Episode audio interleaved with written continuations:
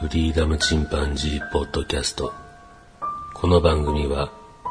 アマチュアバンドフリーダムチンパンジーの楽曲を中心にその他思いついたことをお話しする番組です。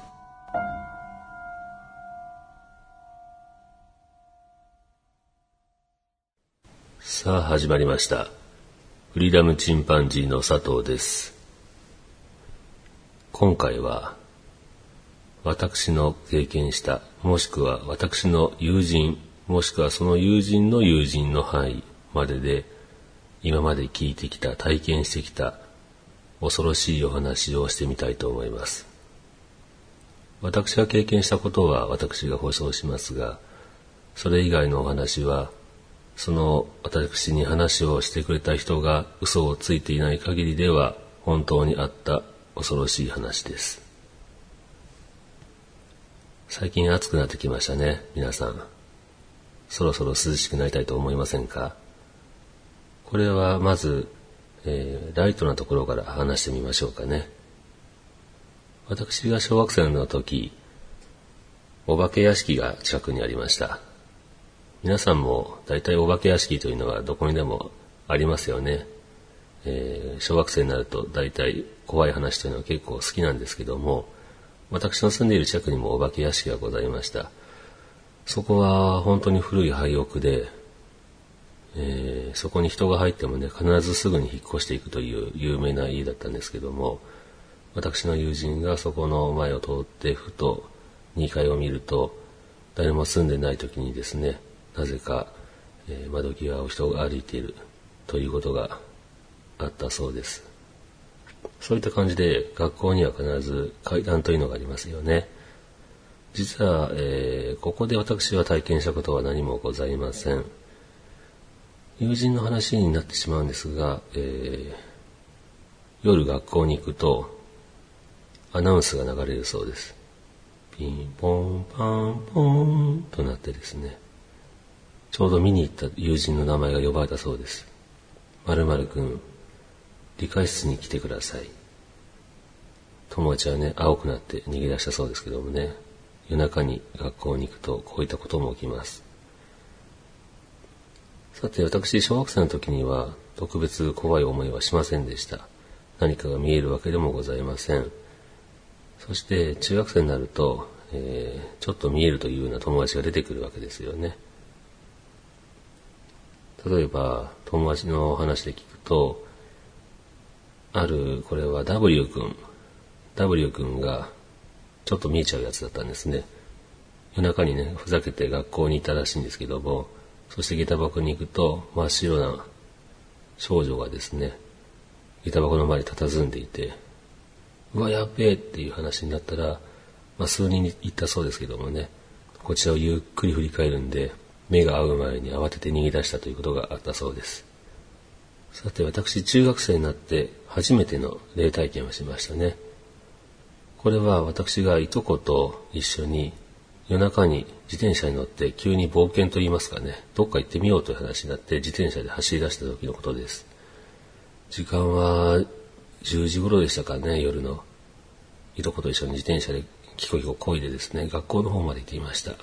そして学校は、えー、川の土手沿いにあるんですけども、その土手の上を自転車で走っていって、川の向こうまで行ってみようということで、小さな橋を渡りました。そこは、伝統が両端、そして真ん中に一つあるんですけども、真ん中の伝統はもう切れてしまっていて、両端にしか明かりがない状態でした。自転車がね、2台並走できないぐらいの小さな橋なんですけども、そこをいとこと一緒に渡り始めました。最初の電灯の明かりが届かなくなったあたりで、まるでヘッドホンをしたように頭の中に、うわーというような声が聞こえたわけですね。赤ちゃんとも子供ともつかないような、うん、僕としては子供の声に聞こえたんですけども、思わず自転車キュッと止めたんですけど、いとこも同じタイミングで、いとこはね、ちょっと先を走っていましたけども、キュッと自転車を止めて、今なんか聞こえた？いや、気のせいだろう。と言って、そのまま自転車を漕ぎました。そして自転車を漕ぎ続けると、ちょうど真ん中に当たるわけですが、両端のね、電灯の届かない一番真っ暗になる場所です。そこに来た時に、本当にヘッドホンかけたのような形で、先ほどよりももっと大きい声で、あーって聞こえたわけですね。さすがに二人とも固まりまして、今聞こえたよね。うん、聞こえた。うわ、やっべーって言ってですね、それから二人は自転車を爆走して、その場を逃げ出しました。これが一番最初の私の、まあ、小さな霊体験ですかね。翌日、W 君にその話をすると、お前あそこやべえとこだぞと言って、うちの弟もあそこで見てるし、って、あそこはね、だいたい小さな子供と、それからばあさんの霊が出るけど、その橋のたもとに水門があるだろうって言って、あそこは魚もよく釣れるから、子供たちも魚釣りに行くんだけど、あそこは渦巻いてて、だいたい川上で溺れた人間が必ずその渦のところでぐるぐるとそういう死体で回ってるのが発見されたりするんだっていうので、実際にそこでおばあさんや子供が発見されたことがあったそうです。次は私が社会人になってから経験したお話です。私は寮に入っていたわけですけども、その寮というのは鉄筋コンクリート製の3階建て、エレベーターのない全23戸のアパートでした。そのアパートの一室が私の、え、住んでいた寮になるわけですが、ある日ですね、これは冬の話です。寒い冬の、真冬の時に、えー、6日間連続で、真夜中に急に警報が鳴るわけですね。これは火災報知器なんですけども、なぜか突然鳴り出すわけです。で、しばらくすると止むんですけども、一度は私もね、あの、見に行ったことがあるんですが、他の部屋の人も来ていて、なんでしょうね、これは、っていうので、夜中になったら勝手に鳴り出せますよね、っていう、結構けたたましくリリーとなりますので、で、その人が言うには、いや、業者にも見てもらったらしいんだけど、全然異常がないって言うんだよね、っていうので、なんでこの時間だって勝手になるんだろうっていう話をしていたら、目の前でふっと音が止みました。あ、やんだなっていうので、なんだ、接触不良とかなんかそんなのだろうかね、なんていう話をしながら、そこではその人と別れたんですが、そういったあの、警報が勝手になるというのが6日間続きまして、ある日、1週間目ですね。私は真夜中12時過ぎになりますけども、一人で、えー、いたわけではないんですが、えー、寮でですね、えー、テレビを見ていました。こたつに足だけ突っ込んで、座椅子を、まあ、リクライニングしてですね、で転がるような形で、えー、バラエティ番組を見ていました。本当に電気も高校とついて、お笑い番組を見ていたわけですけども、突然その電気と電灯とですね、テレビがふっと消えたわけですね。ふというよりはバンという感じでしたからね。いきなり真っ暗になったんで、お、なんだと思った瞬間に、全身が動かなくなりました。うわ、初めてだ、これ。本当に初めてのね、えー、金縛り。それ以降も金縛りになったことはないんですが、金縛りになりまして、うわ、これなんだこれと思ってたらですね、真っ暗の中に黒いもやのような感じのものが現れまして、で、そのもやの中から、まるで後ろから押し出されるようにですね、白い女性がニューッと現れてきたわけですね。うわ、なんだこれと思いながら、もう心の中では、もう念仏を唱え続けたんですけど、そうするとその、もやの中から出てきたような女性が全部が出てくる前ぐらいにパッとまた電気がついて、テレビもついてですね、先ほどと同じようにバラエティ番組が、まあ笑い声が聞こえるわけですね。それと同時に私の、えー、金縛りも消えまして、うわ、何だったんだろう、今の、まあ寝ぼけてたのかななんて思いながら、もう全身はね、汗だくです。本当にね、初めての金縛りしかかなり怖かったですね。で、その翌日ですね、トラックがやってきました。大型の引っ越しのトラック。あ、なんか引っ越しのトラックが来てるなと思ったらですね、それがその日に一日に何台も来るわけです。翌日も翌日も何台も何台も引っ越しのトラックが来まして、なんか次から次へと引っ越ししていくなと思ったらですね、えー、私がちょうど出口のところで、二人ほどね、話してる、そのおばさんに話を聞くと、どうもね、その日、その同じ時間帯に、すべての住人が同じものを見たそうなんです。それで私の部屋の下にね、あの、大家さんもいましたけど、大家さんも井の一番に逃げ出しまして、次から次へと皆さん引っ越ししていきました。そして結局全23個でそこに残ったのは、寮だから出れなかった私と、斜め下に住んでいたね、ヤンキー夫婦2個を残して、全てが引っ越していきました。これが私のね、経験した一番恐ろしかった、えー、アパート全体を襲った幽霊の話ですね。さて、社会人になりまして、この経験をしてからですね、ちょこちょこなぜか見るようになってしまいました。これはね、僕は信じてません。はっきり言いますけども、お化けなんて信じてないんですけども、まあ寝ぼけたのかなとか、この辺りはまた次回詳しくお話ししますが、まあ、はっきりした霊体験というのは受けたんですけど、えー、それからですね、ちょこちょこ人影見たりとかするわけですね。で、今の職場なんですけども、職場にも出るんですね。うん、意識してないと、ふっと目の端に男性が、えー、私現場で働いてますが、工場の端をですね、人が歩いていくわけです。おあんなとこ人が歩くかなと思って目を凝らすと消えるんですね。うん、おかしいなっていうのが2、3度続きまして、で、こんな話をね、会社の人に話したら、あ、俺もそれ見たで、とか言って、俺も話してないけど見てやろうっていうのでね、結局、リサーチすると、現場でね、5人も見てました。で、そしたらね、うちに、後輩にね、1人ちょっとよく見えちゃうやつがいるんですけど、そいつには、ああ、僕も見えますけど、あれは危なくないやつだから大丈夫ですよ、っていうので、ただ歩いてるだけっすね、みたいな感じのことを言うんですけど、うーん、実際にね、こういうの見てしまっても意外と怖くないということはありますね。それから、そのよく見えるというやつに話を聞くと、僕は気持ち悪いなと思ってたエレベーターのちょうど1階の乗り口の端にですね、暗い場所があるんですけど、あそこやばいっすねとか言って、だいたい3人ぐらいなんか、た、佇んでますねみたいなことを言うし、えー、喫煙室にね、行く途中に給湯室があって、そこは間口も狭いドア1枚開けっぱなしなんですけど、でそこいつも真っ暗なわけですね。で、廊下の電気つけてその前を通るのいつも気持ち悪いなと思ったら、ああ、そこはちょっとやばいですね、っていうので、えー、僕この間そこを通ったら、ヒュッと手が出てきましたよ、なんてことを言うんですけどもね。あとね、えー、うちの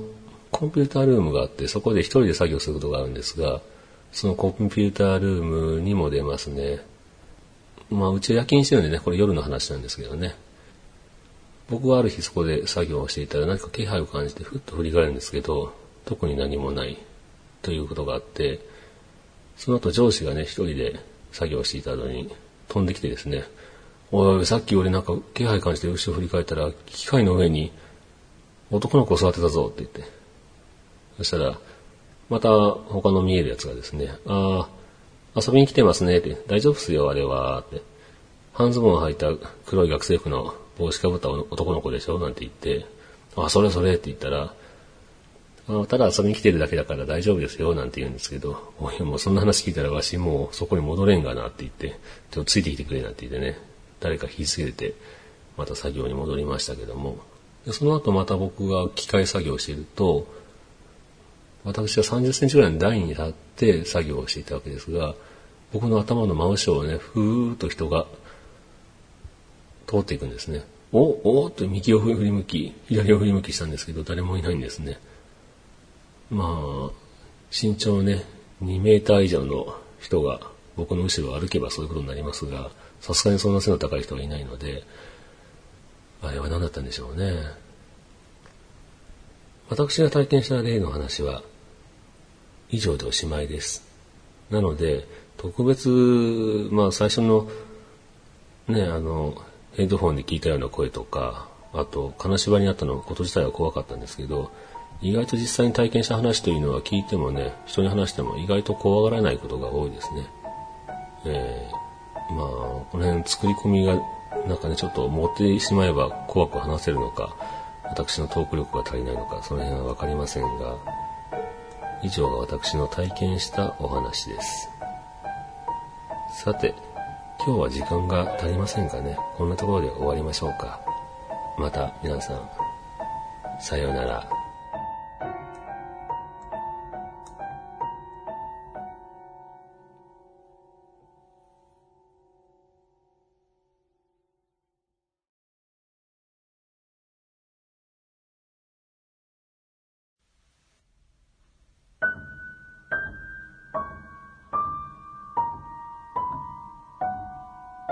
ムチンパンジーポッドキャスト。この番組はアマチュアバンドフリーダムチンパンジーの楽曲を中心にその他思いついたことをお話しする番組です。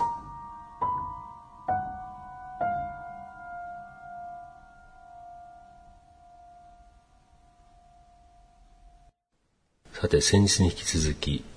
私が友人もしくは友人の友人という範囲から聞いた恐ろしい話をしてみたいと思います。これはある女性から聞いた話なのですが、20代前半の彼女は、ある日部屋でのんびりしていました。そうするとドアの向こうに玄関、廊下を渡って玄関があるんですけども、その玄関の隣にトイレがありまして、で、ちょうどドアが閉まっていたので、えー、玄関の方は見えなかったわけですが、その玄関の方のドアが開き、トイレのドアが開いてバタンと閉まり、そして鍵が閉まって、ジャーッと水が流れる音がしたそうです。え？勝手に誰か入ってきてトイレに入ったと思って恐ろしくなった彼女はすぐに警察に電話しました。そして玄関を出てですね、誰か出てくるのを見張っておこうと思って、えー、玄関のドアが見える範囲で、えー、警察が来るのを待っていたわけですね。ほどなくして警察官が到着して、えー、玄関に入り、そしてトイレのドアを開けようとしましたが、鍵がかかっています。ということは、ほら、中にいるということですよね。で、出てきなさいっていうので、警察官がどんどんドア叩いても全く反応がない。そして警察官がドアの鍵を破壊してドアを開けてみました。そうすると、中には誰もいなかったわけですね。ドアは中から鍵がかかっていて、そして窓はですね、本当に10センチ四方の四角い小さな窓が外に向かってあるだけというようなトイレだったんですけども、どう考えても人が脱出することはできないという状態で、もぬけの殻でした。警察官もいぶかしがりながらも、風でも吹いてた、あの、ドアが閉まった時に、その衝撃で鍵が勝手に閉まったのかもしれませんねと言うんですが、明らかに水が流れた音がしたというんですね。うん、と言ってもまあ誰もいないしねというので、その日は警察官は帰っていったわけですけども、そしてその夜ね、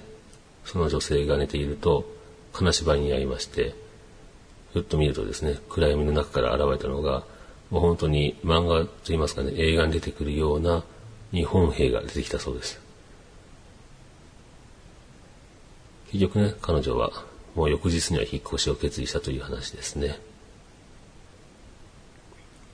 さて、もう一つお話ししましょう。次のお話は、これは私が大学生の時に、私の先輩が経験したお話です。その先輩は、あるマンションに住んでいました。こちらは11階建てのマンションで、学生ばっかり住んでいたわけですね。そのマンション、同じ、えー、ある日の夜ですね、マンションで先輩は幽霊を見ました。これもね、本当に金縛りにあって白いお化け出てきたというので、私の体験と非常によく似ているんですけども、まあそれもふっと消えてですね、うわ、怖かったというので、その先輩は、まあでもいい話、経験できたななんて言って、大学に来てその話を吹聴していたわけですね。そうすると、おいおい、俺も全く同じで経験したぞって、昨日の何時だろうっていうので、ああ、そうそう。って言ってたら、結局ね、あ、俺もだっていうので、またもう一人現れたわけですね。で、結局、あのー、その三人とも共通していたのが、同じ部屋番号の一番最後の数字、例えば101、201、301ですと、その1の番号ですね。下桁がみんな同じなわけです。あれ？っていうので、その先輩はリサーチをし始めたわけですね。同じ階の他の部屋の人、それから下の階の方の人っていう話をしていくと、結局、1階はね、あの、人が住んでないような、あの、形状だったので、2階からその11階まで、すべての列の下桁が同じ部屋だけが、えー、にまとめて出たということです。これはね、私のアパートの、えー、経験と非常に似てますね。たこの先輩の場合は、縦一列に、の部屋だけに出たということですね。こういうことが、なぜか起きるんですね。他ではあまり聞いたことがないんですが。さて、その同じ先輩のお話です。その先輩はね、サバイバルゲームにハマっていたわけですね。サバイバルゲームをする場所というのは、えー、基本的にはちゃんと決まっているそうなんですけども、まあ先輩なんかは、えー、友人と一緒に山でね、勝手にサバイバルゲームをしたりしていたわけです。あまりいいことじゃないですけどね。で、先輩はまあ友人何人かと山の中に入って、まあドンパチしていたわけですが、ふっと道に迷ってしまったわけです。もう夕方近くですね、日が暮れようかという時に、道に迷ってしまって、あれ、ここ、今どこにいるのかなと思ったら、小さなお社に着きました。あ、こんなとこに小さな社があるんだなと思って、先輩はそこを素通りして、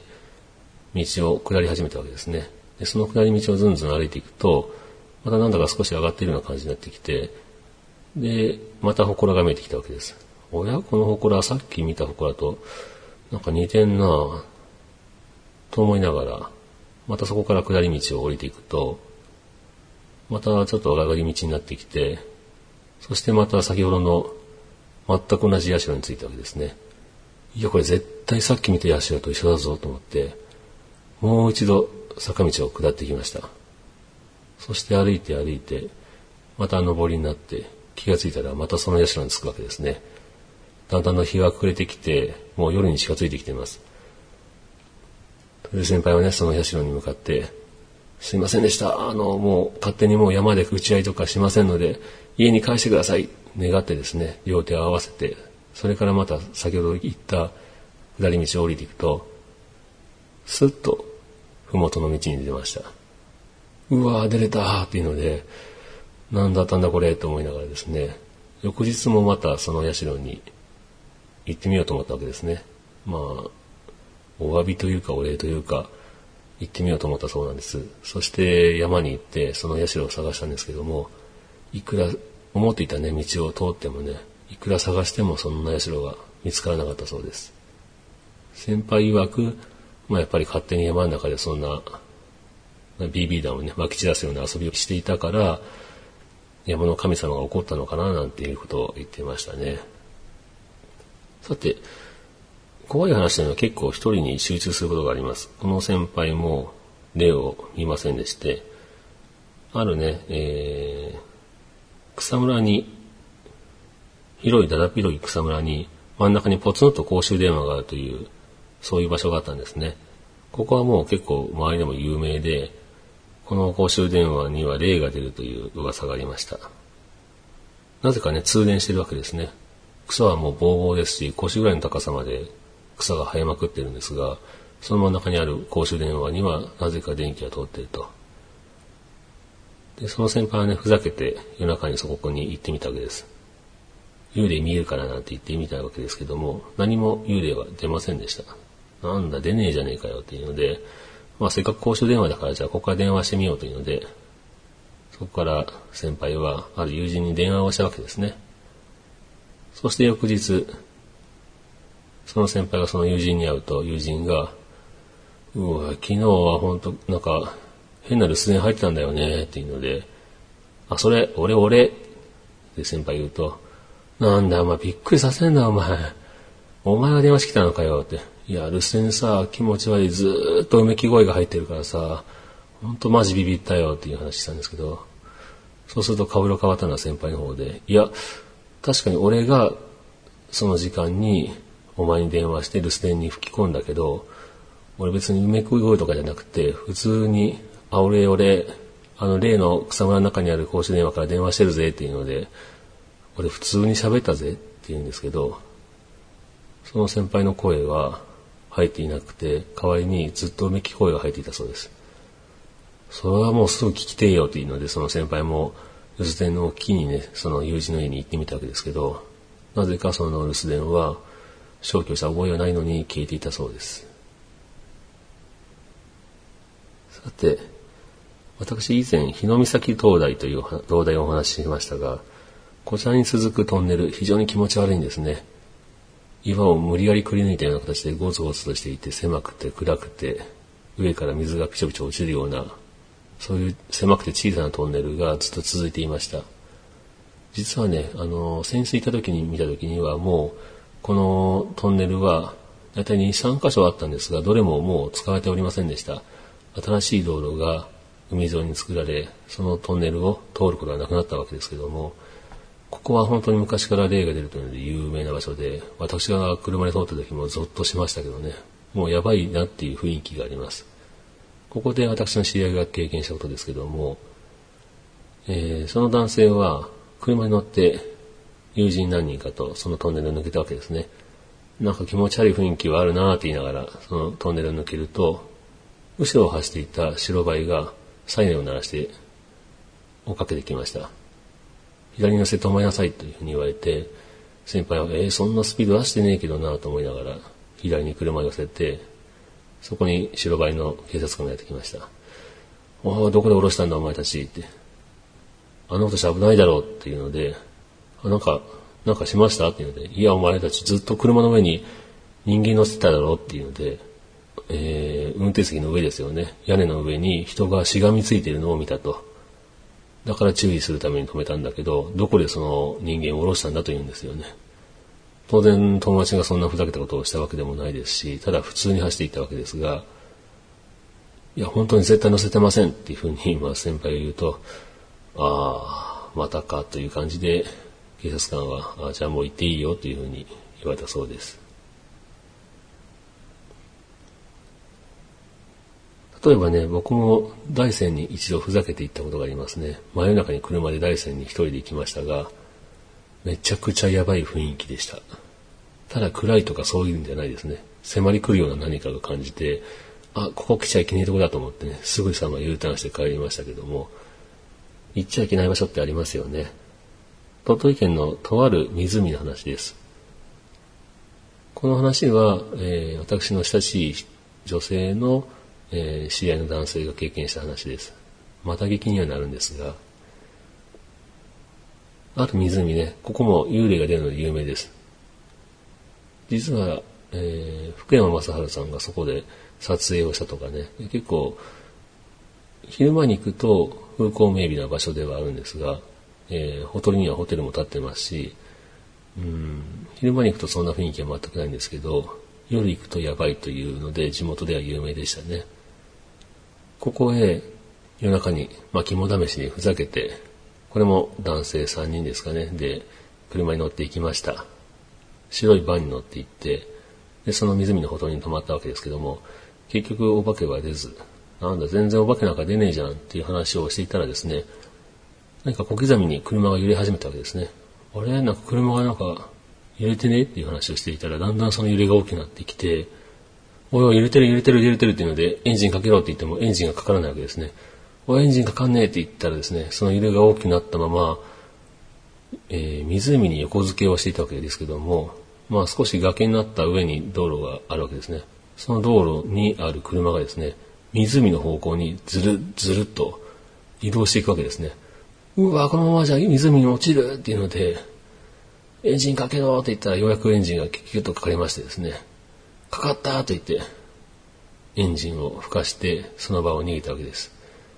何だったんだよ、さっきのっていうので、車がね、左右にゆさゆさと揺れながら少しずつ湖の方にずるずると移動したという経験ですけども、怖かったなぁと言いながら、あガソリンねえかちょっとガソリン入れて帰るわというので、ガソリンスタンドに寄ったわけです。そうするとそこはセルフでないガソリンスタンドで、まだ人がいたわけですね。その時間は9時過ぎぐらいでしょうか。店員さんがガソリン入れに来て、お客さんどうしたんすか車っていうので、え、なんかあるんですか？っていうので、車を出てみて、車のボディを見たらですね、白い車体の、ちょうどその湖と逆側の方にだけですね、前面に手の跡がブワーッとついていたそうです。黒い手の跡がついていて、うわ、気持ち悪いっていうので、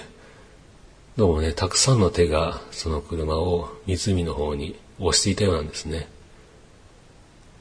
もう気持ち悪いので、その場で、えー、雑巾を変えてきれいに拭いたという話でした。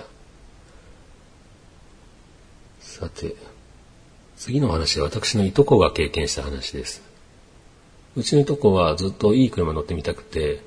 ある日中古で BMW を買ったわけですね。もうかっこいい BMW じゃんっていうので、いいだろうって言って、これいくらすると思うとたったの30万よとか。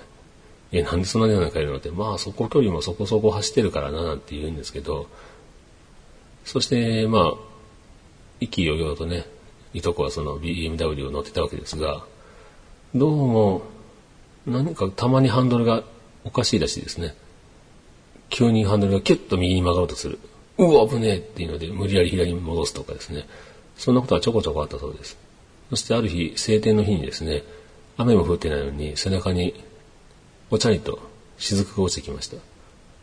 なんだろう、少しなんかねったりしたようなものが上から落ちてきたわけで、え、何これ、雨漏り？天井を触ってみてもサラサラしてるんですね。当然雨漏りしてるわけでもなく、なんだなんか首筋に落ちてきたものって触っても何もなかったそうです。そして、ある日ね、あの、山道走ってると、崖の方向に向かって、いつもよりもかなり強めにグイグイとハンドルが右に切ったそうですね。右側が崖ですね。そのままハンドル切れば、まあ、ガードレール突き破って落ちるような状態です。うわ、やべえ、やべえっていうので、もう全力でハンドル回して、なんとか、ガードレールスレスレで落ちずに済んだそうです。それでいいとこはもうすぐにディーラーの方に電話して、なんか変なことばっかり起きるんだけどっていう話をしたら、ディーラーさんが、すいません、ニコイチですという話で、ニコイチというのは事故をした車の壊れていない部分をですね、まあ半分ずつ真ん中でぶった切ってひっつけるようなことですよね。をするわけです。要するに、前と後ろはどちらも見た目は綺麗なんですけど、もともとはどちらも事故していると車と。要するに事故車が2台ひっついてるわけですね。で、まあ、よくよく話を聞くと、その、車で事故した人が亡くなっているという話を聞きまして、いとこはすぐに、あの、返品といいますかね、もうお金を返してもらったという話です。さて、この会社の見えるやつがいるという話をしましたが、二人後輩とあと同僚にちょっと見えちゃうやつがいるので、そちらから聞いたお話です。そいつが学生時代にラブホテルでバイトをしていたそうです。でラブホテルのバイトというのは、まあ、シーツを変えたり掃除したりするわけですが、彼はですね、ホテルの、まあ、部屋でもね、あそこはやばいっていうやっぱり部屋があるわけですね。でそこを掃除するときはやっぱり一人で行きたくないので、何人かでまとまっていくらしいんですけども、で、そのホテルのある一室に行って、まあ、片付けをしていたわけですね。で、そいつがベッドメイキングをしていると、先にもう掃除が終わった先輩たちが、もう降りるぜっていうので先に出ていったそうです。ちょっとちょっとお一人にしないでくださいよって言いながら、まあ、ベッドメイキングをして、そして部屋からね、出ようとした時にふっと不気配を感じて思わず振り返ったそうですね。そうすると、玄関から振り返ると、ちょうどユニットバスが見えるらしいんですが、そのユニットバスの鏡に、髪をゆっくりと研いでいる長い黒髪の女性が映っていたそうです。鏡には映っているんです。ですけども、鏡の前には誰もいなかったそうです。うーわ、やっべえっていうので、叫び声を上げながら、彼はその部屋を飛び出したということですね。そのホテルでは、ある階の階段の上り口の暗がりのところに何人かうろうろしているとかですね、えー、気持ち悪いことがしょっちゅう起きるというので、まあそいつがいいにはやっぱりそういったホテルが立つところには、大体土地が安い、何か曰く付き、もしくはもともとは墓地とかそういった場所が多いんじゃないかなという話をしていました。それからもう一人のちょっと見えちゃうという同僚ですけども、これね、それほど怖い話ではないです。ある日ね、彼が会社の帰りに、夜勤の帰りですね、夜道路を走っていると、おじさんが、まあおじいさんに近いですかね、初老の男性が自転車に乗って道路を横切っていきました。横断歩道のない場所ですね。で、手には大きな笹を持っていて、3メートルぐらいでしょうか、の笹を手に持ちながら自転車を漕いで目の前を横切っていったわけですね。あ変わったものを持ってるおじさんいるなと思って彼はそこを通り過ぎて、で、だいぶ車で走ってからですね、また同じおじさんが前を横切っていくんですね。あれ？さっきと同じおじさんだなっていうので、ああ、あっちの人かと彼は思ったそうです。そしてよーく見ると、笹を持って左手にね、で、右から左に道路を渡っていくわけですけども、そのおじさんの手をよく見ると、自転車のね、えー、ハンドルをしっかりと右左で握っていて、左手の甲から、左の手の甲に刺すようにですね、その、笹が立っていたということで、あ、やっぱりあっちの人だと思って通り過ぎたそうです。で、よく、よく考えると、その日は旧暦の七夕だったななんて彼は言ってましたね。で、その彼にね、あの、例見えるのって言ったら、まあ、信じてもらえないけどね、まあよく見えるよっていうので、で、やばいやつがついたりするのはわかるけど、まあ見えるだけと、別にそれで何かお払いができるとか、そういう能力はないから、特に役に立たないんだけどね、なんて言ってますけどもね。こういった形で私の周りいろいろと、えー、例のお話がございます。ですけどもね、あの、怖くないお化けの話もいっぱいありますね。で、実際にあった話っていうのは実は聞くと意外と怖くないです。皆さんも今回それほど怖くないんじゃないでしょうか。えー、例えばね、私の会社の同僚、彼自体は見えないんですけど、彼の子供たちがね、最近、えー、男の子と女の子のお化けが遊びに来るよっていうので、小学生の、ね、低学年の子が言うらしいんですね。えー、そんなことあるわけないじゃないのってお母さんが話していたら、カーテンがふわっと浮いたそうです。すると、子供が、ほら、今遊びに来たよっていうので言うらしいんですけども、そのカーテンがね、ふわっとなった、えー、窓なんですけど、しっかり窓が閉まって、鍵が閉まってると。どこにも風が吹き込むような場所がないのに、カーテンだけがふわりと浮いたそうですね。ええー、本当に遊びに来てんのかなというふうに思ったというお話です。それから、これは私の前の会社の同僚ですね、の子供さんもちょっと見えちゃうというので、ある日ね、法事で皆さん集まってワイワイやってると、その人の子供が、そこにおじいちゃんがニコニコして立ってるよっていうので、おじいちゃんっていうのでみんな振り返ってもそこの場所にはね、おじいさんというのはいないんですね。とっくにね、亡くなったおじいさんはいるんですけど、え、おじさん何言ってんの？気持ち悪いこと言わないでよって言ったら、いや、だってそこのプーさんの隣でニコニコ笑って立ってるよっていうので、え、どんなおじいさんっていう話聞いたら、あの写真のおじいちゃんっていうので、えー、そのね、仏壇の上の方にかかってる写真を指さしたわけです。それは、その女の子の、えー、ひいおじいさんに当たるおじいさんだったみたいですね。あのおじいちゃんがこっち見てニコニコ笑ってるよっていうので、そんなことあるのかななんてみんなで話をしていたそうです。あとね、えー、W 君という友人、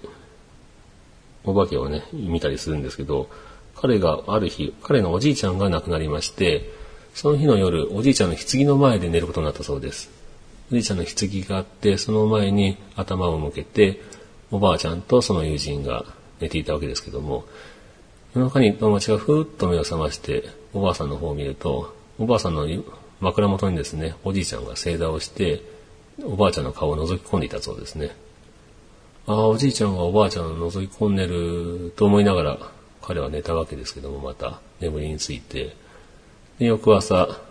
おばあちゃんとね、一緒に目が覚めて起きたら、おばあちゃんが、昨日はね、おじいさんが夢枕に立ってくれて、って、ずっと昔の話をしてたんよ、みたいなそんな夢を見たよっていうので、それでおじいちゃん枕元に座ってるの僕も見たよっていうので、そんなことがあったそうです。これもね、怖い話ではないですよね。さて、だいぶまた時間が過ぎましたので、今回はここで終わろうと思います。それではまた、さようなら。